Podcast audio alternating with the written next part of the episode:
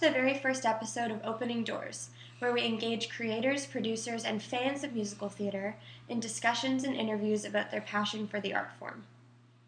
In this episode, I interview Lonny Price, the originator of the role of Charles Kringas in Sondheim's Merrily We Roll Along.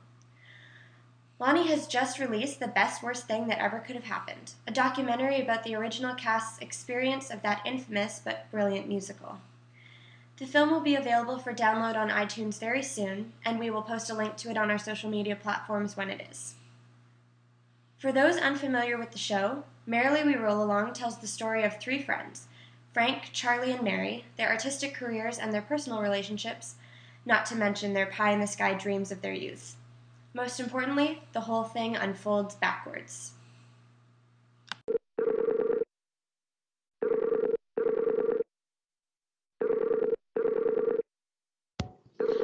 Hello. Hi, Hi, how are you? I'm great. How are you? I'm so excited to talk to you. Oh, that's very nice. Um, I'm just gonna get my I'm gonna get my headphones on. Uh, uh, no, what would be best for you guys is if I do headphones. Um, actually, the sound works pretty well without headphones, so you don't need them. Uh, I th- let me let me try them though, because I'm with someone and I just don't want to disturb them so much. Hold on one second. See Okay, if these are these are really high end. So. how does that? How is how's that working for you? That's working great. Yeah, is that cool? Mm-hmm, totally. Oh, excellent. Okay, very good then. Okay, great. Thank you so much for joining me today, Lonny. My pleasure. My pleasure. Um, so, uh, just to start off, um, you open the film with the phrase, uh, life can only be lived forwards, but it can only be understood backwards, which is a quote from Soren Kierkegaard, I'm pretty sure. yes, Um, you're right. Uh huh.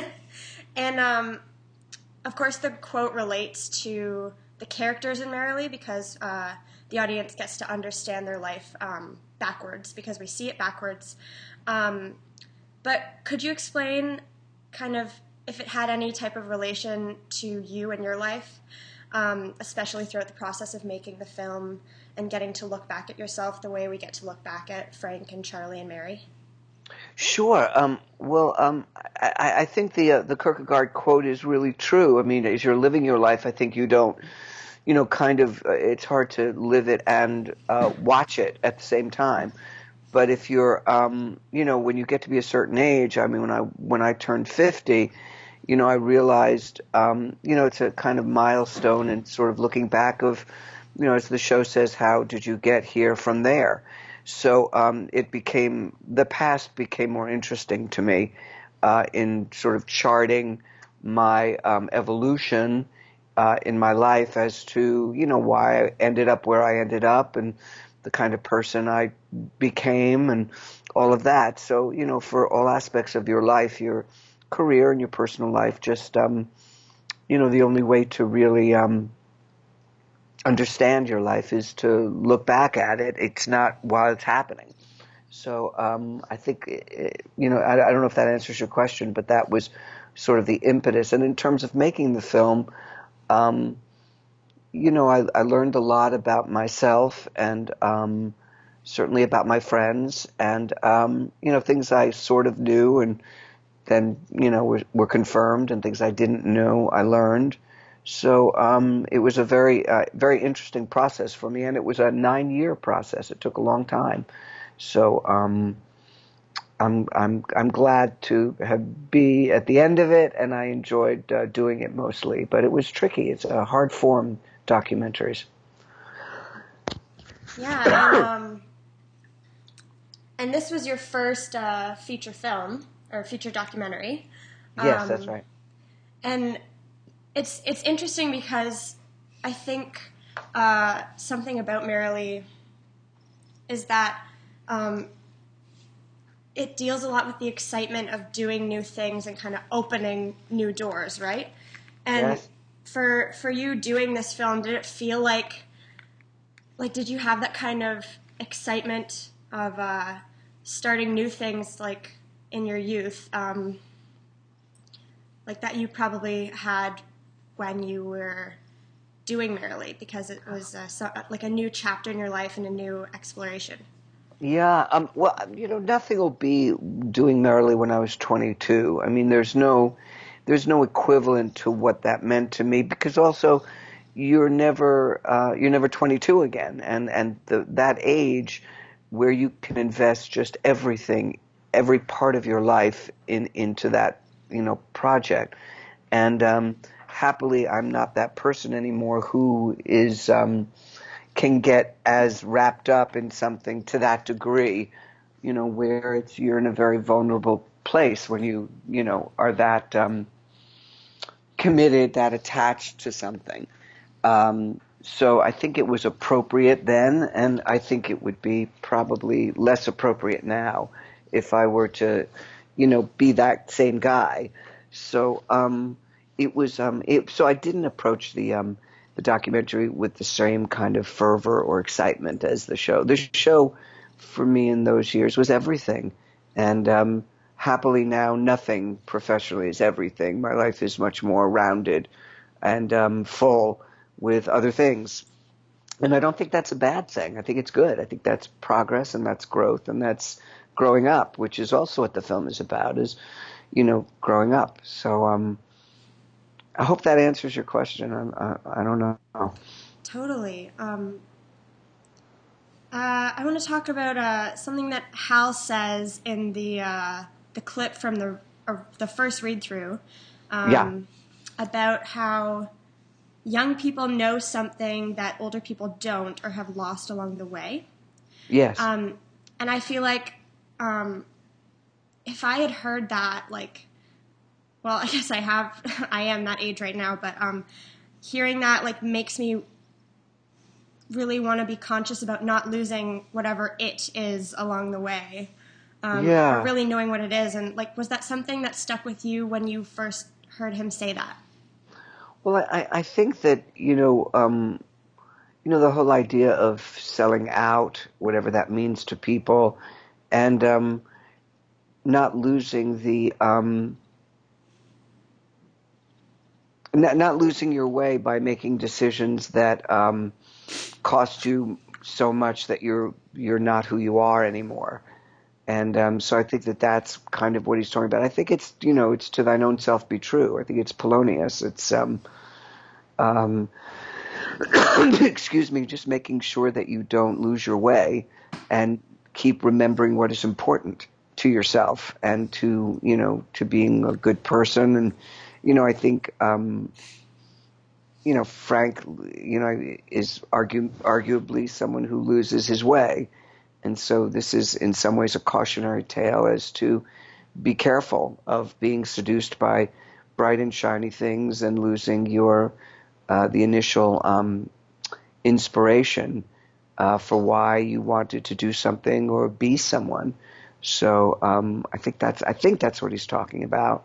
Um, and I think I have, in general, monitored that. Um, but life is complicated. You know, in, in my earlier years, I would have, you know, been much more critical of Frank, and now I feel a little bit like, well, you know, he made the choices he made, and who are we or anyone to say you sold out or, you know, you didn't fulfill your promise? Promise to whom and to what? So I'm I'm not I'm not sure that I um necessarily uh, am, judge him harshly, or people who other people can say sold out. Life's complicated. You know, you do what you have to do. You do the best you can, and sometimes it's not what anybody expects you to do, but that's what you need to do for your own for your own life, and and that's okay. I think it's much less black and white. I think it's all a little more complex than um, selling out or not selling out or being true to yourself. I think that's a very personal thing, and you know, we can tend to look at people and say, oh, they haven't been, but we don't know. Uh, we don't know what their, you know, their personal lives are and what they had to, what choices they had to make to accommodate them. Um, but I think, you know, checking in and making sure that you haven't lost the impulse, the initial impulse to be creative or to be, um, you know, a decent person is a, is a good thing to do. Yeah, and I think um, excuse me, Abby Pogrebin, uh, she talks a lot about that and uh, in the film and um, kind of about how it's important to uh, stay true to your dreams and remember like what your goals were um, from the start, but not to the point that you know, not to the detriment of yourself, right? well, um, I mean, not to the point where you're it's you're it's um you're sacrificing your life for it. That the that the the cost of it is too high. The cost of um, holding on to your fantasies or your dreams, um, it starts to not make sense after a while if you're not being somehow rewarded for them or uh, accomplishing them. Uh, then it's um, you know that can be very tr- difficult uh, for your life if you you know if there's you know somebody who you know wants to be an actor say you know and um, doesn't get jobs and you know winds up you know waiting tables in New York for 40 years um, that's quite a cost to hold on to that dream um, so I guess it it's about you know what you're willing to do to hold on to your dream, the cost of holding on to it, and the cost of giving it up. And I guess everybody has to make that choice for themselves. Yeah. Um, uh, so, do you think your life has uh, mirrored the lives of the characters in the show in any way, especially now that you have looked back at um, your younger self? Like, do you think there are similarities at all? Um, I, I guess so. I mean, I guess I'm a little like Charlie in that I kind of stayed doing something that I thought was um, meaningful to me, and um, didn't didn't overly compromise that you know initial uh, impulse. So I, you know, I think so. I'd like to think I'm a little less self-righteous than he is, um, because I think he's a little judgmental of other people, and um, I think I've grown to be less so and to understand that uh, circumstances are particular to everybody and you know judging them is not um, you know not not so cool. Uh, but in terms of you know sort of staying in the theater and you know kind of making my life here um, I think that's a little like Charlie. So I think I'm I kind of wound up a little like him mm-hmm. I was um I was really moved by your statement uh, from the original footage uh, where you say, This show, if I never do anything again in the rest of my life, I will have had this moment. Um, yes, yes. I love that. And um, it's interesting because you do do a lot after the show, uh, even after it closes. And uh, the, the second half of that quote is um, If I get hit by a truck the night after the opening, I don't think I'll care. And uh, you didn't get hit by a truck, but the show kind of did. Yeah, that's very um, true. You're absolutely right. But uh, but you seem to have uh, have not cared. You you clearly did a lot after the show ended. But um, initially, did you have your doubts um, after it closed, uh, as many of the castmates of uh, your castmates did? You know.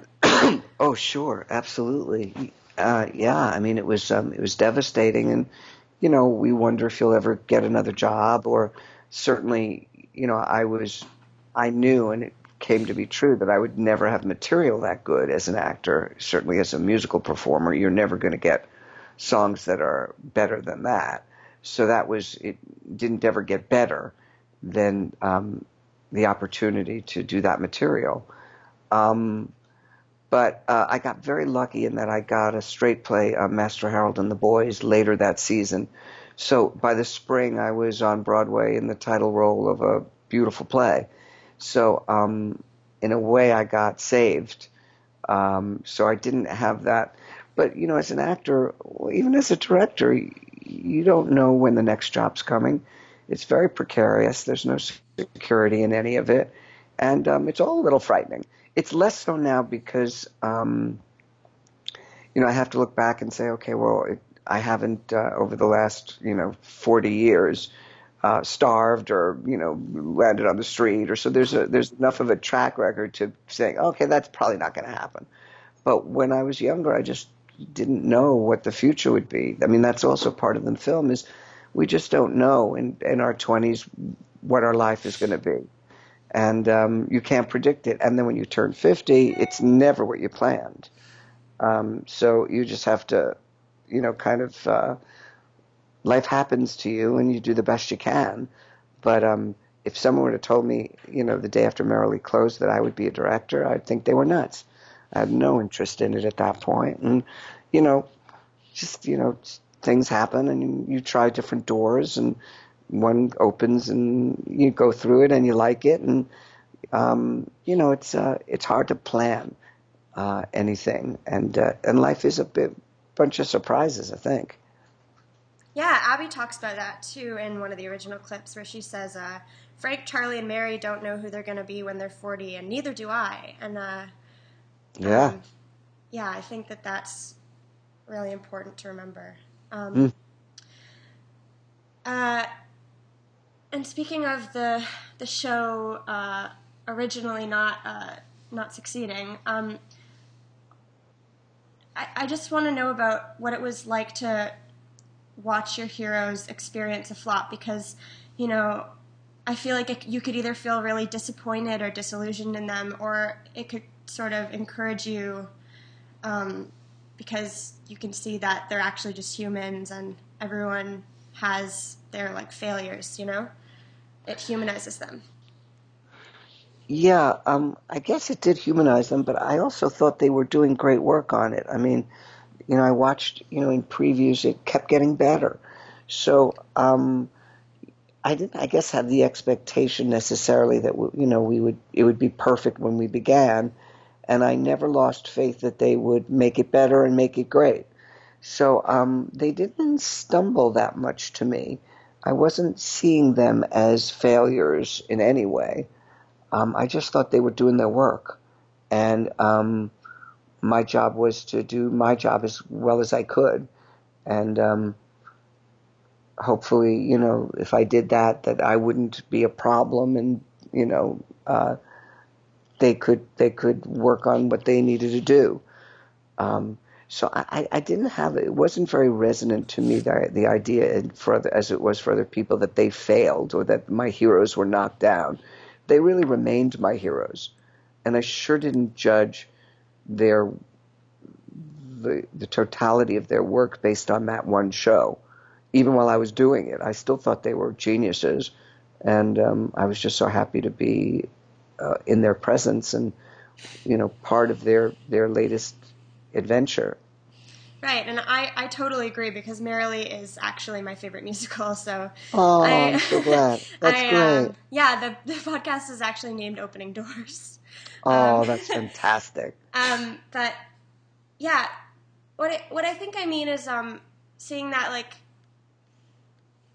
even if uh, if the public initially uh, doesn't take to something it doesn't mean it's bad. You know, I think there's a there's a song in um, the musical title of show, if you know it, uh, called Nine People's Favorite Thing, and it's about not necessarily something can be good without being uh, a hit. Yeah, sure. I mean, that's I mean, there's there's quality and there's popularity. I mean, if you look at the highest grossing movie of the year, it's probably not a movie that you think is the best movie ever made but it's very popular. So um, I'm not sure that popularity has a whole lot to do with um, quality. Uh, sometimes it does, uh, sometimes it doesn't.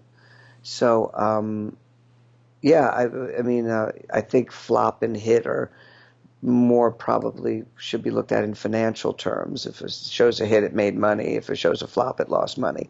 But I don't think that has anything to do with the, the quality of the material or the performance or anything. I think um, you have to separate that because some of your favorite things, you know, didn't do well.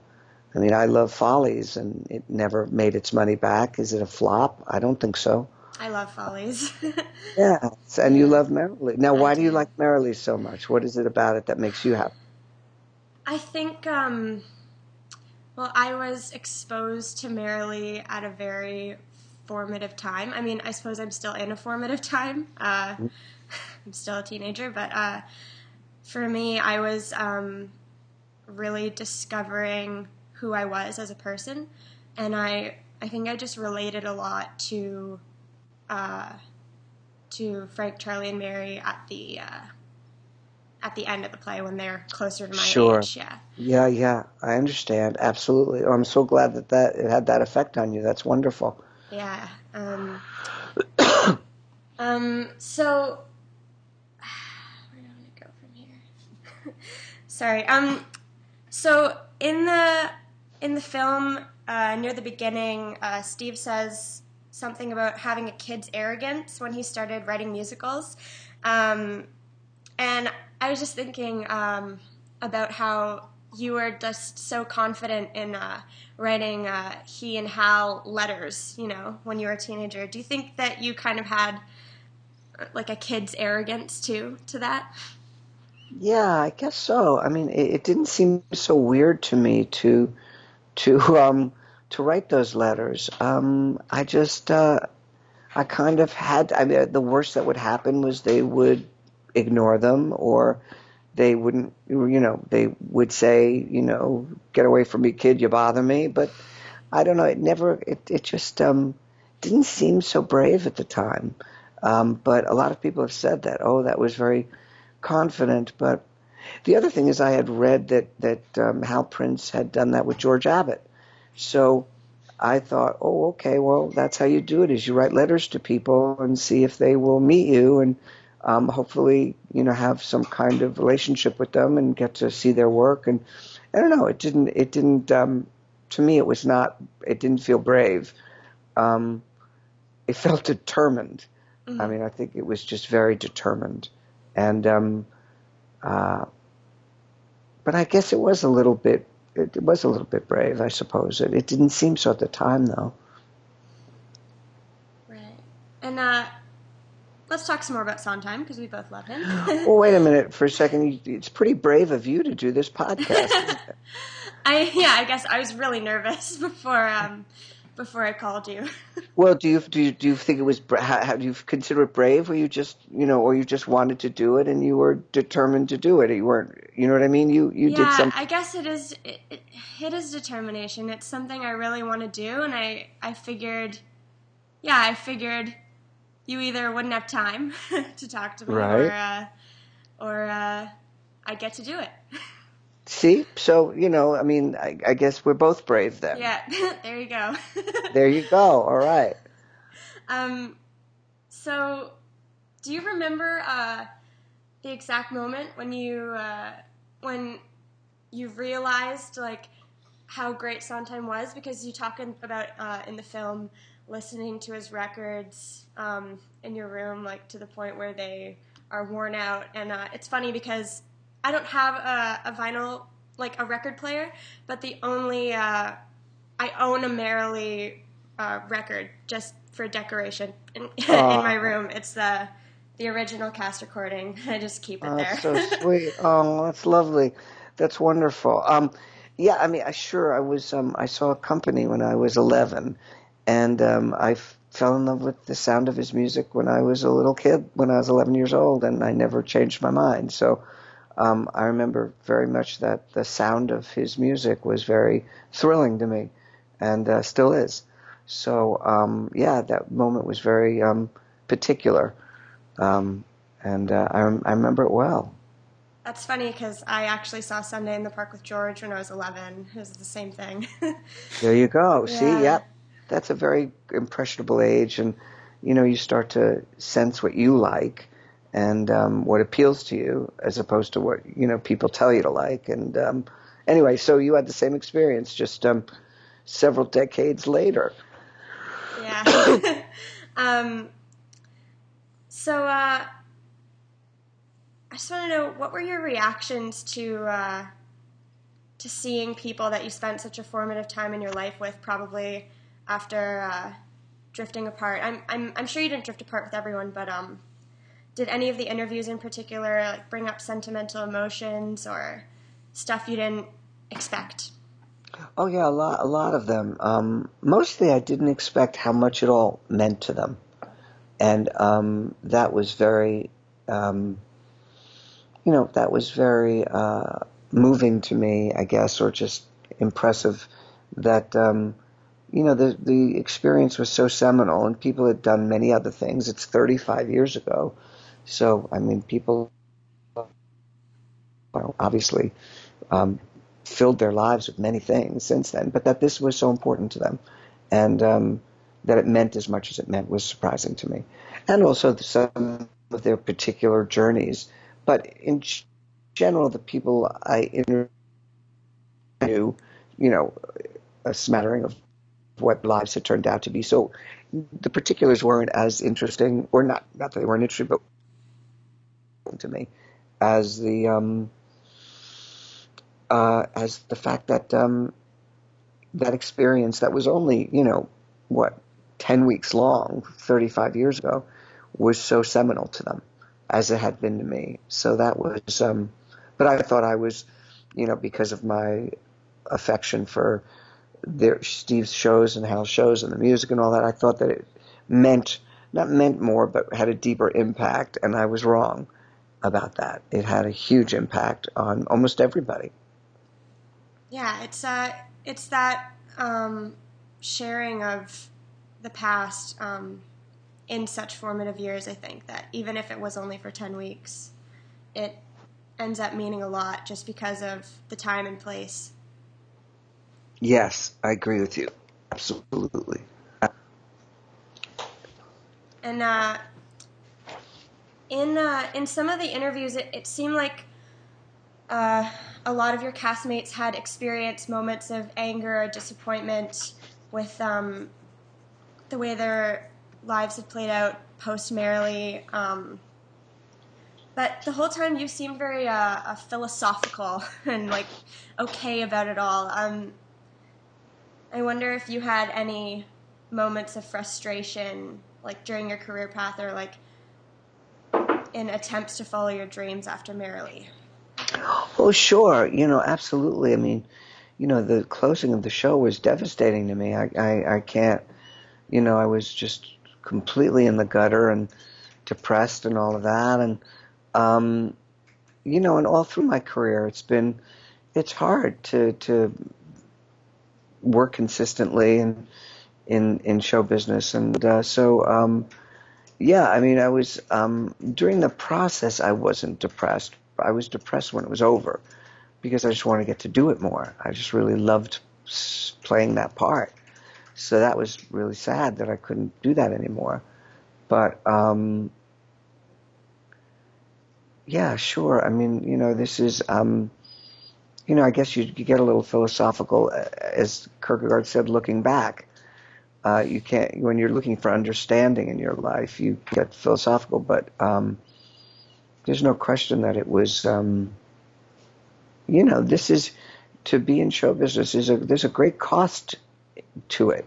You know, having no security and um, hard to have relationships, and you're going to work when other people are coming home and always looking for a job and your finances go up one year and down the next. And you know it's um it's not for the faint hearted you have to have a you know have a lot of armor and um, grit to hang in there.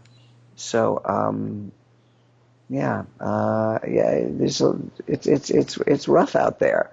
And um I, in a way i'm hoping that the movie also shows that so that people who think, oh, well, maybe that's not for me, or maybe they want to do it, you know, in an amateur way, uh, which I think is really good because you get to, you know, have a normal life and you get to, you know, um, act or direct or whatever you want, but it's not your livelihood. It's um, your passion. It's your, um, and I think that that um, that when it's your livelihood, really hard. I think and I've been done fine at it, but you know, it's uh, not without some sacrifices, uh, which are not small. yeah, there's something to be said for turning your your passion into work as opposed to uh, leisure time or pleasure. That's right. That's right. As soon as you have to make a living at it, you it, it, it perverts it and poisons a piece of it. Whereas if it's just for the love of it, and then you do that on the weekends and the evenings and um, I think that's in a weird way a kind of more pure expression of that love for it because it's not, you know, weighed against being a star or, you know, money or fame. You know, those are those are things that are separate from your passion to be creative. So if you can fulfill that, then, you know, make a living doing something that's a little less unstable so that you, you know, can have nice things and take vacations and not, you know, not worry so much about where your next dime is coming from. You can actually um, afford um, to go see shows. That's right. I mean, the show I'm doing, the show I'm doing now, Sunset Boulevard, the tickets are two hundred dollars a piece. Yeah. That's too much money. That's a lot of money. You know, that's too much. It's much too much. You know, I mean, you can get cheaper seats. You can sit, you know, in the balcony for sixty-five dollars, but you know, that's that's a lot of money to sit in the balcony. Um, so you know, life is expensive. So and and the theater is not a place where, you know, they, there's a line you can't make a living, but you can make a killing, and that's true. That's true. You know. So anyway, I'm not to not to be depressing about it, but I do think, you know, do you want to be, Meredith, do you want to be an actress or, or a writer or a director? What is your passion? Well, I, uh, currently I'm in school uh, and I'm studying theater, uh, but I'm also studying philosophy and, uh, and film. Um, Good for you.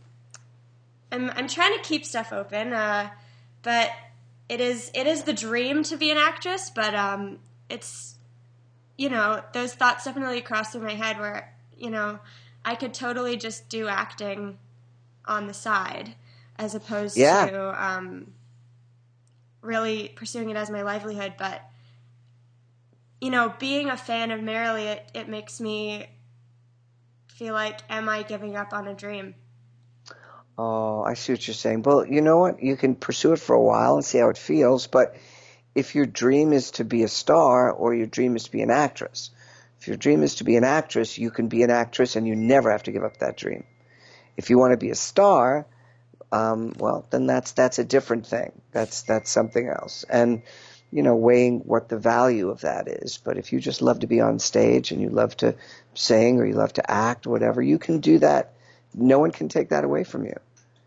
You know, it's just you you have to if you're doing it as a profession, you have to let people let you do it and it's just much more competitive and and harder. Um, but you never, you can always be an actress no matter what you're doing. So I would encourage you to look into the amateur theater thing because, you know, it's, um, you know, you'll get to play the best parts and you'll get to do it. Um, and you'll get to do the best shows because they only do hits. They don't do things that are not good because you know they're not writing them. So yeah, I mean, check it out. It's um, it's uh, it's not giving up. That's that's not. I don't really think of it that way, honestly. Um, I think it's um, doing it with some sense. You know, it's doing it rationally, as opposed to, you know, you're a gambler when you go into show business, because there are, uh, you know, a thousand girls who can do what their what the role is, and they're only going to pick one. So you're throwing your dice, you know, to hope it's you. And it's not, as Abby say, says, a meritocracy. It's not only about how good you are, it's about a lot of things that you have no control over. So it's kind of gambling. and if Thank it's you. not something you want to do, yeah, I mean, you That's think about really it like that. Hear. Oh, yeah. yeah. And you can, as I said, you'll never, you'll never lose that thing about acting. You'll always get to do that. No one, you know, there's, there's a lot of amateur theater groups out there and uh, I think it's I think it's a really beautiful way to express yourself theatrically. Wow. Yeah, that's really great to hear. Um, so, uh, it's a terrific film. I absolutely Thank love it. I've uh, seen it three times. Aw, I'm um, so glad. I went. How are, uh, you, how are you able to quote it? You even I don't understand. You, you saw it three times. You're doing direct quotes. That's very impressive. I think I, I found uh, the the one from you that quote I found um, online somewhere. But, oh, good. Uh huh. But uh, the other quotes, I just I took my notebook to the to the screenings and I just wrote stuff down. Um, yeah, I was actually there the day you did uh, the Skype interview uh, Oh. to Toronto, but uh, I had to leave because I had a rehearsal because I'm in Assassins right now. I had a Good rehearsal. for you.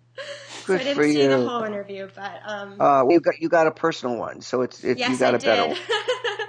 um, Meredith, can I ask you how old you are? I'm 19. Uh, well, you're you're doing great, and and I, I think you have a lot of a lot of bravery and chutzpah and all kinds of wonderful things, and I, I I wish you well, and I hope someday I'll get to meet you. Thank you. I hope to meet you too someday. I, I really enjoyed talking to you.